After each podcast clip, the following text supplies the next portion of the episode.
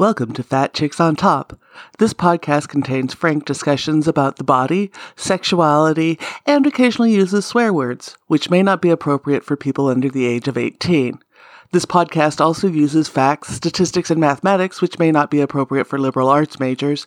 And this podcast relies on science and reality, which may not be appropriate for evangelicals.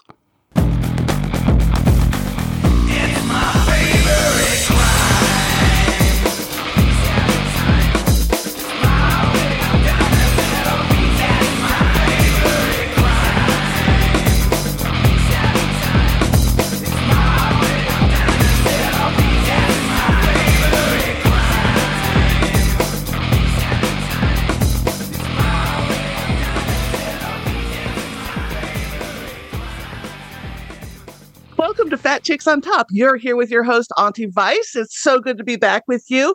And I am so excited today. I have Dr. Monica Anderson on the show. She is amazing. If you haven't seen her TEDx talk yet on what dentistry can teach us about racism, please go check it out. We'll have the link in the show notes. She is a dentist, she is an author, she is a podcaster. Welcome to the show. Hey, Auntie Vice, thank you for having me on. I'm excited to be here with you. I'm a big fan. Thank you. It's great to have you. So, you let let's start talking about dentistry because you're a dentist and people are terrified of the dentist. The dentist is the only doctor I like because it's the only part of my body that's not failing. okay. We'll take it. We'll take it. I feel a need to brag. I've never even had a cavity. Beautiful. Um, Get you a gold star, lady. so you know, dentistry often is poo pooed by other medical doctors as like not a real thing or, you know, not real medicine, but it is. So, what made you attracted to go into dentistry? First, I'll address the poo poo thing. They uh, poo poo it out of medical school until they have a toothache, and that pain and that infection radiates all over the body and you quickly realize that the mouth is not separate from the other parts of your central nervous system your vascular system and certainly your pain threshold. So people change their minds about whether or not we need a pager or a title when they actually get into that Tom Hanks situation. Remember that movie he was in trying to extract his own tooth? I, w- I was sitting at that theater with uh, four of my friends who were all dentists, and we were just cracking up. We were like, "You love me now, don't you?" uh huh. Uh huh.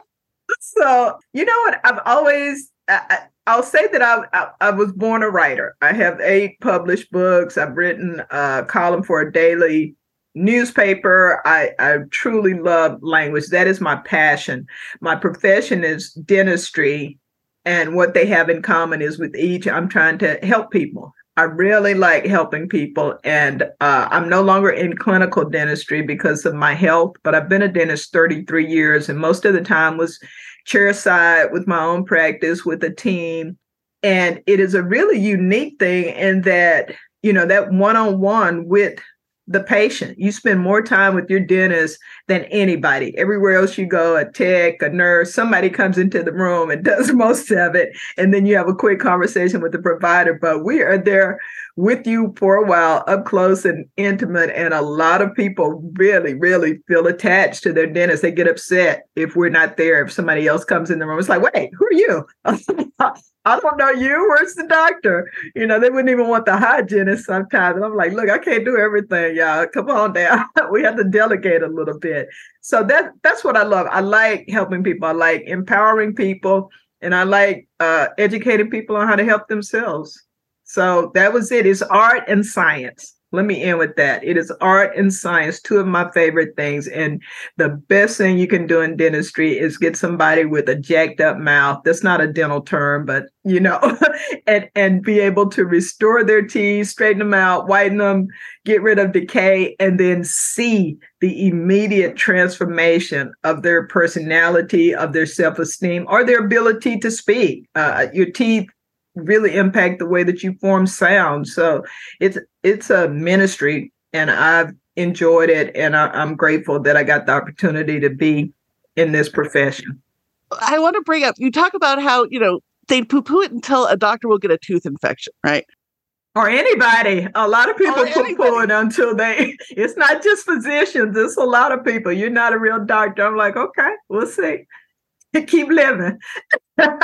but even the way the American health system is structured, we treat those 32 bones like somehow they're disconnected from the rest of the body for so long. And even today, a lot of people will have medical care, but not dental care. It's appalling. Yeah. Do you know where the, and it makes an enormous difference on things like heart disease. And one of the things people without access to dental care, when you get an abscess, can cause all sorts of enormous health you problems, including death. You can yeah. literally die. Right.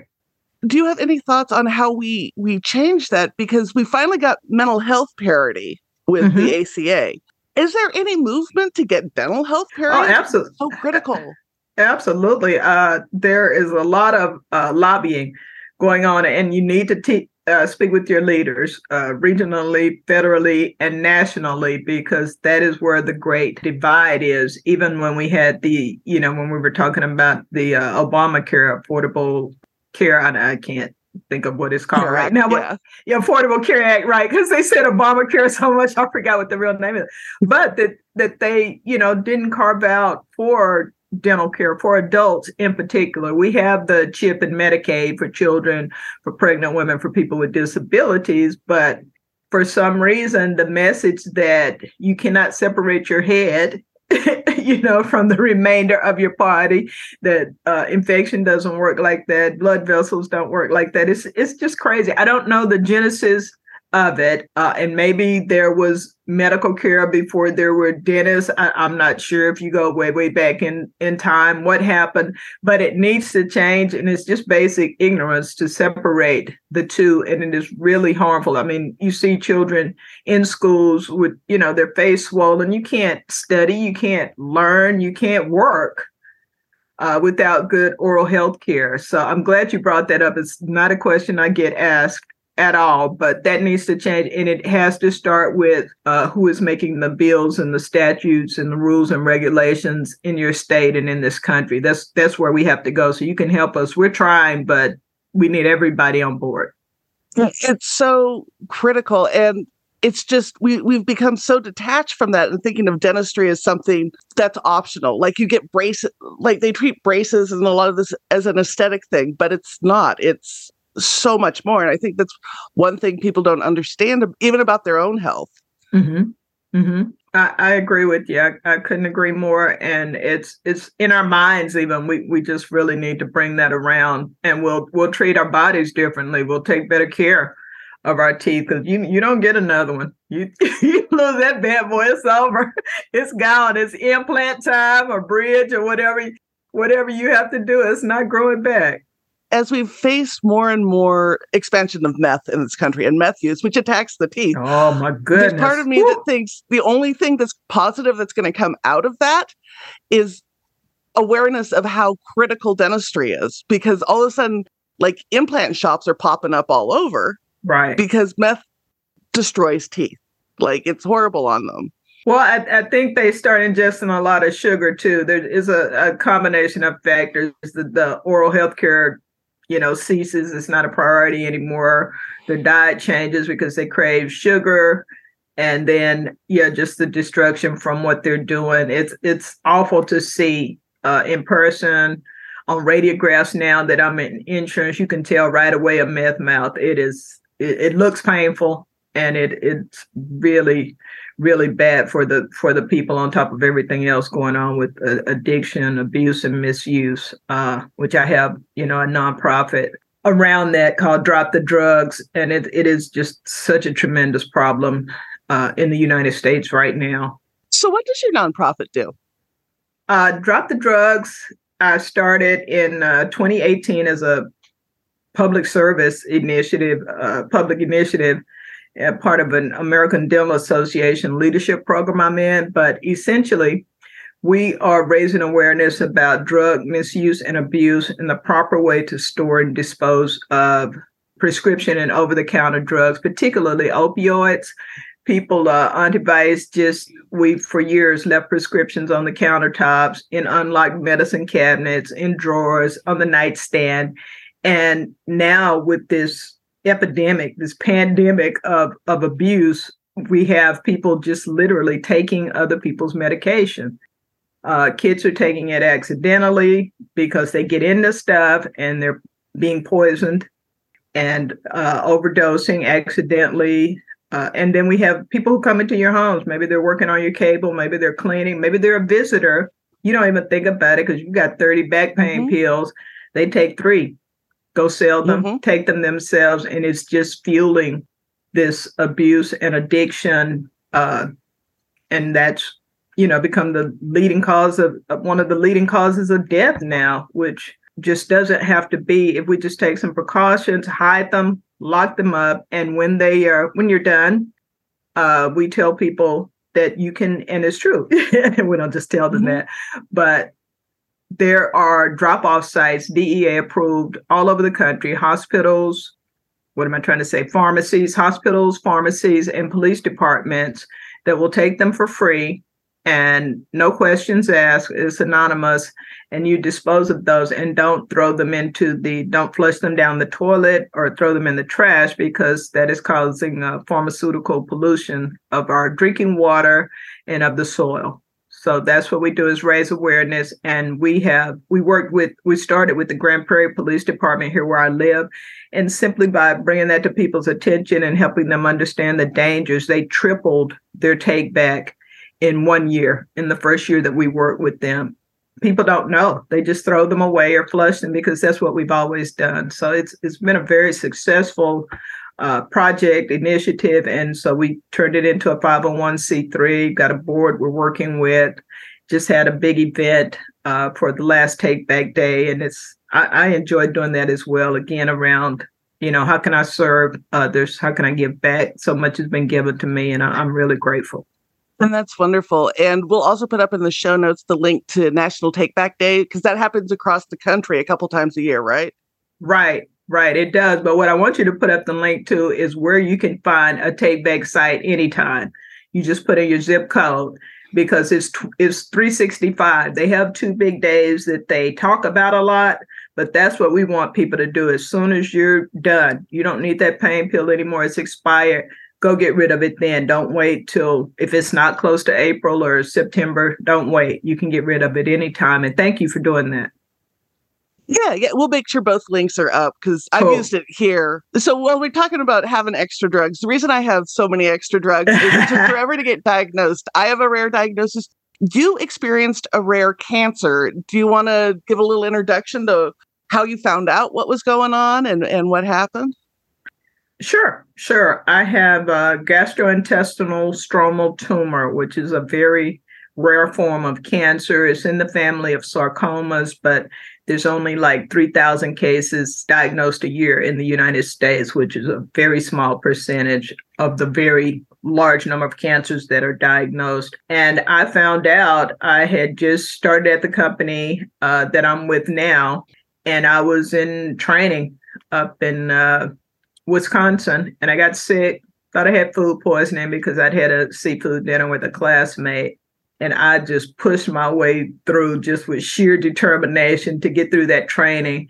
Got back to Austin where I was living then and just could not take the pain anymore, the dehydration. And uh, long story short, ended up in ER finding out that I had a large mass in my abdomen.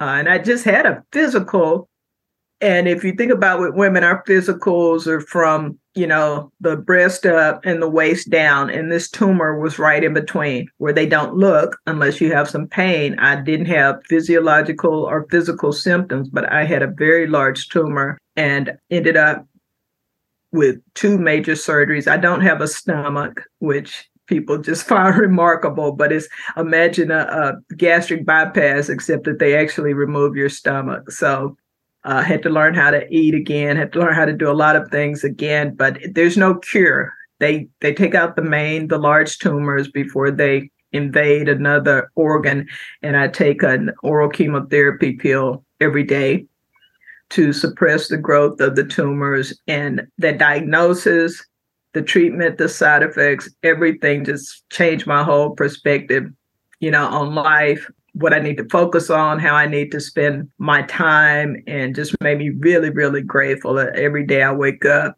thankful, just really thankful because I'm at 10 years that I've been on this uh, maintenance drug, and the, the average lifespan at the time I was diagnosed was five years. So, and we're glad you're still here. You so with this being a gastrointestinal thing, one thing a lot of women patients face is, oh, it must be your uterus. It must be PMS. Oh, it must be, you know, we, we're dismissed for a hundred reasons, mm-hmm. right? And did you experience any of that, or was it so sudden onset that you didn't have to go through that process? I won't say it was sudden, but that's uh, why this uh, cancer can get so bad in people often before its diagnosis because it's, it's very, very quiet. They say cancer is quiet, but this one literally doesn't show up in your blood and it doesn't really cause any symptoms until normally it ruptures another organ. But I did, you know, I've thought back on it so much because people have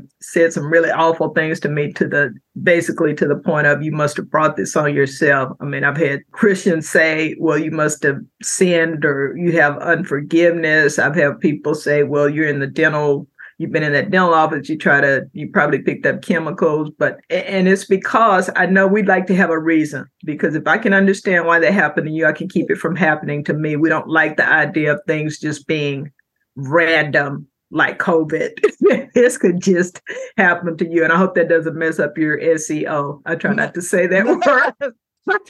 you know how the algorithms work. I had I went back into podcast host mode for a moment. But uh I did I had some digestive issues. They were diagnosed as irritable bowel syndrome a few years before this happened. And in, in looking back, that might have been the one and only symptom. But to the physician's credit, this is so rare and the symptoms fit that I didn't feel like I was being, in that case, that I was being, you know, treated differently. But when it came to pain management afterwards, yes, I do very much believe that around people of color and women that we are not always given, you know, the same type or amount of pain medication and some other drugs. I mean, I've seen research. This is not just what I think. You know, there's a lot of literature out there to support that we can be treated differently. It is. It's a huge problem. And as of 2020, white people have discovered racism as a problem in healthcare system. It's something that everybody else knew for a very long time that mm-hmm. if you are not white, you were treated differently by doctors. In fact, educationally, we we educate racism and sexism into our doctors. When you were going through medical school, what did you learn about different people and how they present? And when they're saying they're in pain, did they teach you that different people experience pain differently, or how did they address that when you were going through school? In in dental school, uh, in medical school, they might address that differently. In dental school, it wasn't so much that around pain because that's a discussion, but it's not a, a, a big part of it. What I do recall is that when I was in class, and I was the only African American in my class at the University of Minnesota School of Dentistry. And in fact, for two of the years I was there, I was the only one in the school. And what I remember is so many classes around physiology, pharmacology, anatomy, or whatever, there would always be these sections about African Americans. And it would be something I didn't feel was true. I can't remember an exact statement. It's been 33 years, but I just remember every eye in the room seeming to be on me. Like I had the weight of all of Black genetics on my back. and I wasn't, you know, I'm a young student. I didn't feel like I was in a position to defend us. I would challenge that now, but I just had to listen to it, you know, whether they were talking about diabetes or hypertension or mm. whatever, because you don't go to dental school and just learn about teeth. You have to learn about the entire body. I, when I inject something, you know, or when we give you medication, it doesn't just stay in your mouth. So we have to learn the entire body. And so there was a lot of that, and it was really uncomfortable. And our prayer has gotten better for all students now. And sometimes it might be about Native Americans or other cultures, mm-hmm. but a mm-hmm. lot of times you know, in, in retrospect, it was very biased, sexist, racist stuff, but that was the so-called science at the time, and I, and I'm glad we're starting to look at it a little differently. But we've got a long way to go on that. We really do. There was a, a survey. It's now it's almost a decade old now of first year Harvard medical students. Mm-hmm. And, you know, these are supposed to be cream of the crop, smartest kids in the country going to Harvard Medical School. And they found 70% of them believed that Black people experience pain differently than white people. Mm-hmm. So that's what you're starting with at the top medical schools. And it only becomes more profound as they go through medical school. So we're still teaching this. When it came to getting pain care and stuff afterwards uh, for your surgeries and stuff, because they literally nearly split you in two to take out the the tumors and stuff. They did split me in two and took out all of my intestines to get to what they needed to get to. It was a major, massive surgery both times. I'm sorry, I cut you off. I just had a I had a flashback, girl. I was like, woo, you just what I've uh, been through. I can't even tell you. I can't even tell you what it was like. Did were you able to get adequate pain relief and stuff from that? Because that, that especially with the fear of people becoming addicted to opioids, there's a tendency to undertreat pain. Was right. that your experience going through? This predated that. We hadn't quite gotten around mm-hmm. to educating the providers so much about that. But the, I'll tell you, after the first surgery, no, I did not have adequate pain control. I was in excruciating pain, not sleeping, just there in the hospital for a while. This was when they let you actually stay in the hospital, which I, I couldn't walk. I couldn't take care of myself because they had, you know, my core muscles were destroyed. So my family literally had to lift me up to sit me up. I could walk, but I couldn't lower myself like to get in the bathtub or get on the toilet. So somebody had to help me do everything. And I was on a walker, then I was on a cane. It was a it was a fight it was a fight to get back to the little person you see today, which is four or five sizes smaller than I was for most of my life. So after the first one, I didn't have adequate pain control and it was it was months that I was in pain. And you know, I was getting the take the Advil Tylenol stuff and I didn't want to get addicted because I've had patients, you know, harassing me because they were addicted. But now I know there were there were better ways and different things that could have been done. So the second time, two years later, when the tumor was back and larger, that was when they took my stomach and part of my pancreas and a whole bunch of other stuff. Um, I that was part of my interview with surgeons. So folks, this is what you can do. You don't have to just take whichever surgeon they refer you to and you can ask them questions just like they're asking you questions. And that was one of my questions was what are you going to do about pain control? And I didn't care if they thought I was an addict or not because this surgery was going to be even bigger than my first one and I had no intention of another year of my life being spent in pain when there was something they could do about it. And the first guy was like, well, you know, it'll be tough, but we'll give you what we can, but it's just a hard surgery. And I was like, mm, mm. so the next guy, he said, Mo, you know, it is a difficult surgery, it takes a long time to heal, but I'm going to give you my number, my staff number. You can call us anytime. If you don't have adequate pain control, you know, we talked about acupuncture, heat. There are a lot of different things you can do. I'm not just uh-huh. looking for pain meds, but honestly, Auntie Vice, I want to know do you give a damn?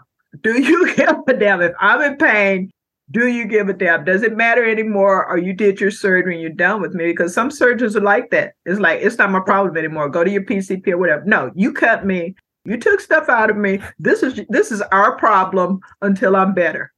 this is our problem. I love that perspective. This is our problem, not just mine. Because so right. many of them, yeah, I when I had lung biopsies and a bronchoscopy, I they wouldn't give me my results. So I kept calling and I was told, well, you're lucky the doctor even did the procedure. He'll decide when you can get the results. Oh my.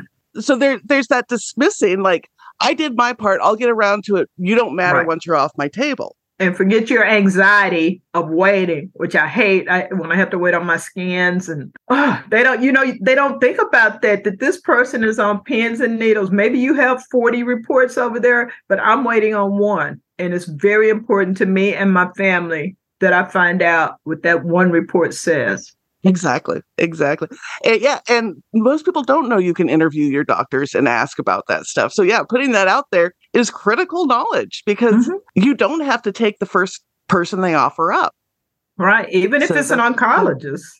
You know, right. the first one they referred me to, I was in such shock because I went from perfect health, 49 years old with perfect health, to all of a sudden I got a rare cancer. And most people I talked to, physicians, never heard of it. So I didn't think to ask the first oncologist, Have you treated a patient with GIST before?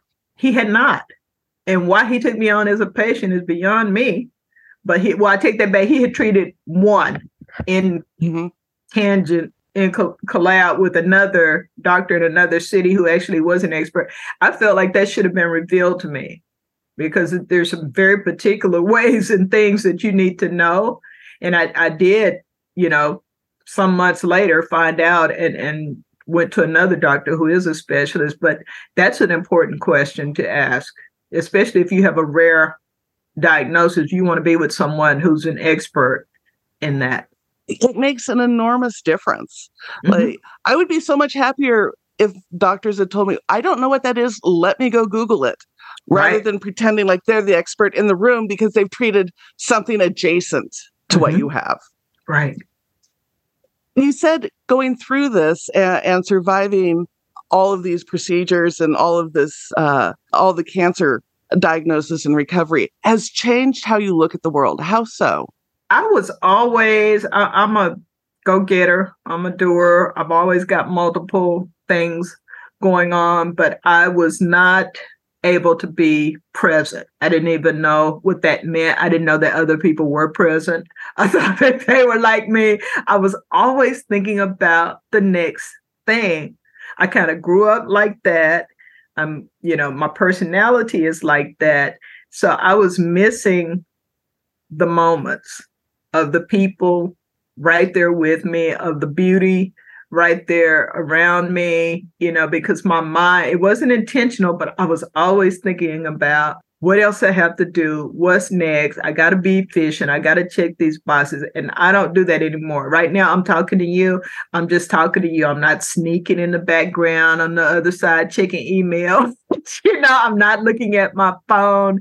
I'm checking out that pretty wallpaper behind you, wondering how that lamp would look in my bedroom, and listening closely to your questions, and enjoying this conversation because I realized before what happened with us with stay at home, and this happened to me, and they said, you know, five years is what the research was saying, I may not get this moment again. This is it. So if this is it, let me enjoy it. Let me smell it. Let me feel it. Let me taste it. And that has that was a big light switch in me. Now I'm still a grinder, and I, I'm not going to waste time but I learned to enjoy myself, learn to appreciate the people around me, and not apply my high standards for myself to everybody else. You know, I spent a lot more time just trying to understand psychology, human nature, communication, relationships. It really just made me do a deep dive into everything about being a human connected to other humans, having a human experience. I love that. And talking about being a human connected to other humans, I'm going to circle back to your TEDx talk because mm-hmm. you talk about and you bring up something that you know so many people don't think about is most of us don't have close interracial friendships. It's mm-hmm. it's not how 60% the country works. And and talking about that need to develop friendships with people so you you learn and and can interact and understand other other human experiences and have those connections. In your talk you bring up making sure it's age appropriate. Now you've had two sons how did you teach them about making those types of connections and growing and connecting with other humans? You know, for us, because we were living in uh, Minnesota, uh, where African Americans are a minority, we were pretty much immersed into a majority culture. So I didn't have to go out of my way, as some people might have to do if they're in neighborhoods where everybody looks at them. So I've never had to go out of my way to ensure that they had a diverse experience. But what I did within our homes, we had within our home, we had uh, one of the things I talk about in the uh, uh, TED Talk is to ensure that within your home that you're practicing what you preach. You know, so many people they're like, "Oh, I'm an ally. Oh, I've got a black friend." Oh, but they don't watch any programs on television with African Americans in them. Their kids have never had a brown or yellow or red doll. There's no magazines, no publications, not a book. I look behind these people all the time with the books on their shelves when they're on the news talking head. How can you have hundreds of books and not have one by somebody who's not just like you? I don't care if it's somebody from Spain or whatever, and, and they don't even realize it. They would say, I'm well read. Well, I, I don't see anything from anybody of another culture or another ethnicity that could present a diverse viewpoint, whether it's Mexico or Russia or Africa. And so unintentionally, I don't think anybody's thinking, oh, I'm going to go on mm-hmm. LinkedIn and I'm never going to like anything by someone who's not like me. But if you look on LinkedIn, that is one of the most segregated places. yes. you know, I see it. It's like even you know, at the same company, everybody will check and like something this person have said. But if you look and there's an Asian person or an African American person, only their colleagues like them seem to be reading their comments. What is that about?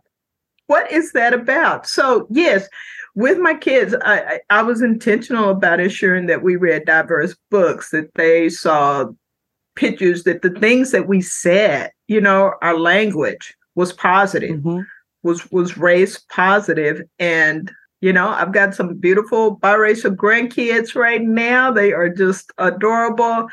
And so i think it worked out. And we just didn't we didn't spend a lot of time in negativity and in you know race baiting and finger pointing. It's hard. It is hard. There's so much out there that we have to counter that they might hear from other kids from other families. But i think it's just really trying to be positive and trying to show them the value of diversity and appreciating seeing value in everybody, whether it's socioeconomic, ethnicity, genders. There's a lot of ways you can have diversity. We want to go to black and white every time we hear DEI mm-hmm. or Martin Luther King, but it's so much bigger than that. It's it's age. You know, what what are y'all doing to the old people? Why are y'all just putting us away and saying, okay, boomer? We have value. you know we have value too. We have something to offer. So it, it's there are a lot of little things you can do age appropriate at home a, a doll of another race. You don't have to say anything. You don't have to say a word. Just get them a doll. And i thought i i have uh nieces and nephews. I find they'll ask questions right? Mm-hmm. my my my sister's son is mixed race. His father's moroccan and so when stuff, kids will say stuff at school, he came home and would ask questions like, why are they saying this to me? What does this word mean? And it's a great chance to have those conversations. Absolutely. You know, he started when he was about five. And you can start having those conversations of, yeah, and, and who you bring in is important because the younger they are and the more exposed they are, the more normal this becomes. Right. Uh, yeah, we took him to a we took him over to a museum show with one of my friends who's trans, and we explained, well, Donna's did this and that, and you know, she she's gonna not quite look like your average woman that you see, but you know, mm-hmm. yeah. And we explained it to him. He's like, so she does this because it makes her happy. Yes. Like, yeah, and he's like, and he was down with it. Like that was all.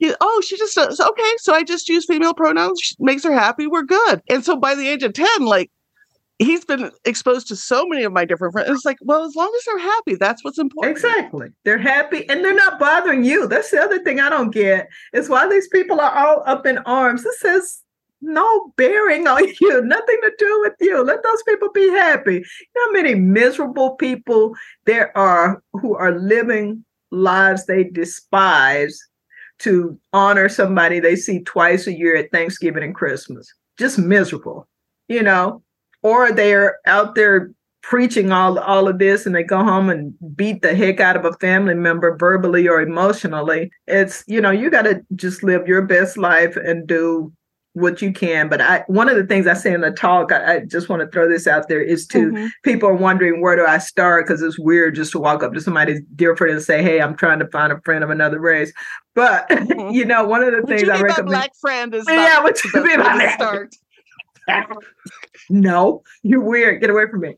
so I recommend that you eat lunch with strangers. You know, just just a meal, just a cup of coffee, and, yeah. and the stranger is probably your neighbor or somebody you mm-hmm. work with or somebody you know in that organization you're in who you sit by at the meetings or at the table, but then you don't have any communication with yet so whatsoever. But then you're out talking about my white friend or my black friend. I always feel like you don't have to know my kid's name, but if you don't even know I have two sons, we're probably not friends.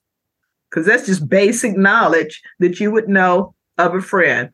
Our joke here is if you refer to them as my African American friend or my Asian American friend, they're not your they're friend. not your friend. if you have to say my race, I'm not your friend. I'm your friend Mo. Period. That should be it. That I don't know why we had to stick that qualifier in there. exactly. Exactly. There's so much I want to talk to you about, but I do want to respect your time. So one thing I want to bring up is you weren't able to return to full-time clinical practice after you got sick.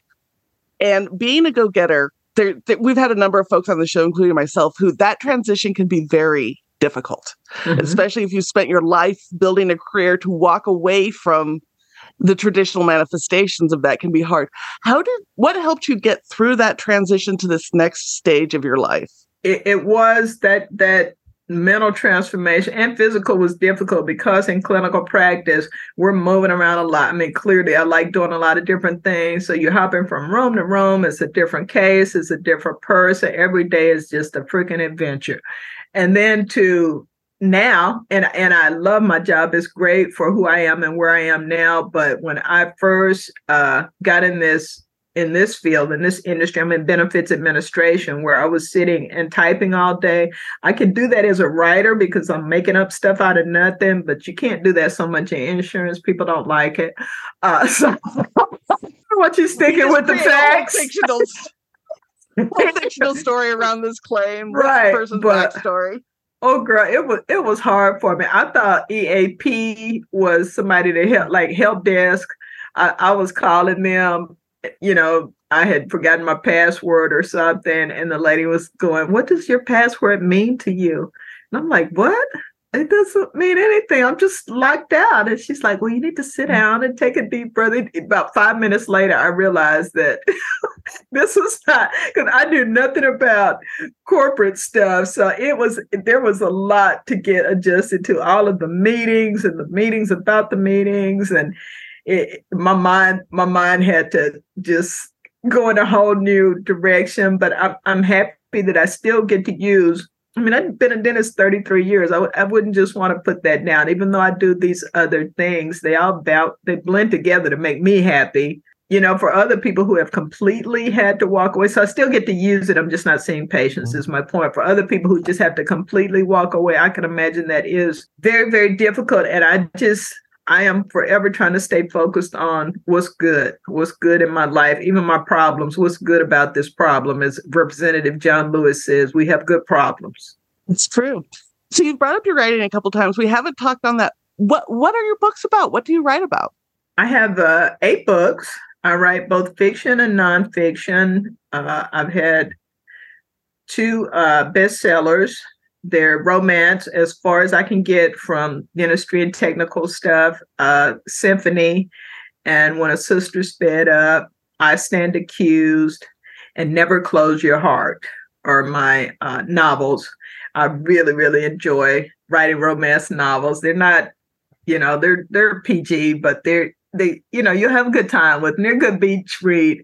And then uh, my best selling book is actually Success is a Side Effect, which I wrote uh, as I was recovering from that second surgery and really honestly thought I was going to die because I was in so much pain and I was failing to thrive, for lack of a better word. I wasn't able to digest food or eat. So I got down to a size double zero. And so I was like, it was i mean you could see through me girl. You could mm. I, could literally see the outline of not just my ribs but organs. It it it took a lot of work and a, a nutritionist and uh, just a lot of prayer to get me back to where i am. And so um, i wrote that book and i wanted to i there's personal and professional development, I have learned so much. I've gotten to do so many things lead people, be part of great teams, start some really great community service projects, and have some really great mentors. And I didn't want to just take that with me.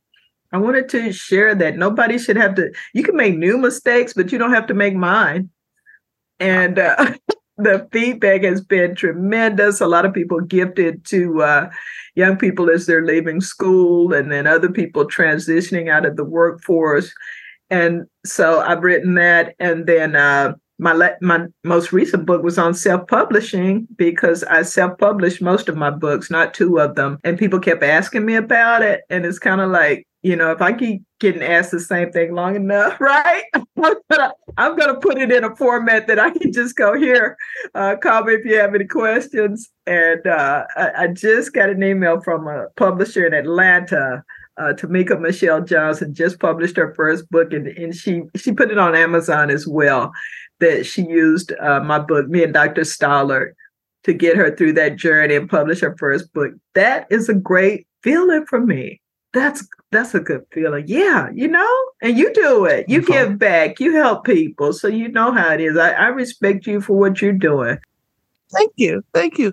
And we'll have links to all of your books up in the show notes. Obviously, um, thank you. I did read um, "Don't Close Your Heart," and that it's very sweet. I'm a I do erotic writing myself, um, mm-hmm. and I do mm-hmm. a lot of romance novels, and yours is very ah! sweet and well done. Well, so yeah, we'll you. have links to those if our listeners want to find you, if they want to uh, to contact you, if they want to hear your podcast, plug all the things. All right. I am easy to find. It's Dr. Mo Anderson, D R M O E A N D E R S O N. Put the E after the O for excellence. And you can find me on every platform LinkedIn, Dr. Mo Anderson, Instagram, Facebook, TikTok, Twitter. I try to be omnipresent. So wherever you are, I'll be with you also. And I, I, I also do a little coaching. If you need speaker coaching, uh, I'm an experienced speaker, I've been speaking for 30 years, and I'll be happy to help you whether you're defending your dissertation, uh, talking to the board, or just you realize you need to improve your communication skills. DrMoAnderson.com has links to everything else, YouTube, podcasts, all of that. And I, would be happy to connect with you. Just message me, hit me up. Let's do it. Thank you, Auntie Vice. I appreciate you so much. Thank you for being on our show. We'll have all of those links for our readers. Don't forget to listen, like, and subscribe. And we'll see you next week.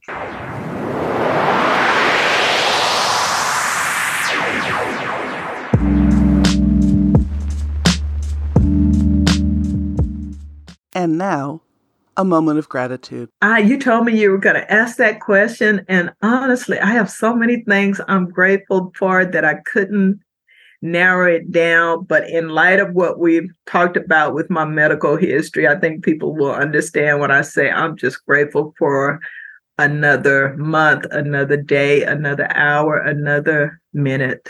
I'm grateful to be here.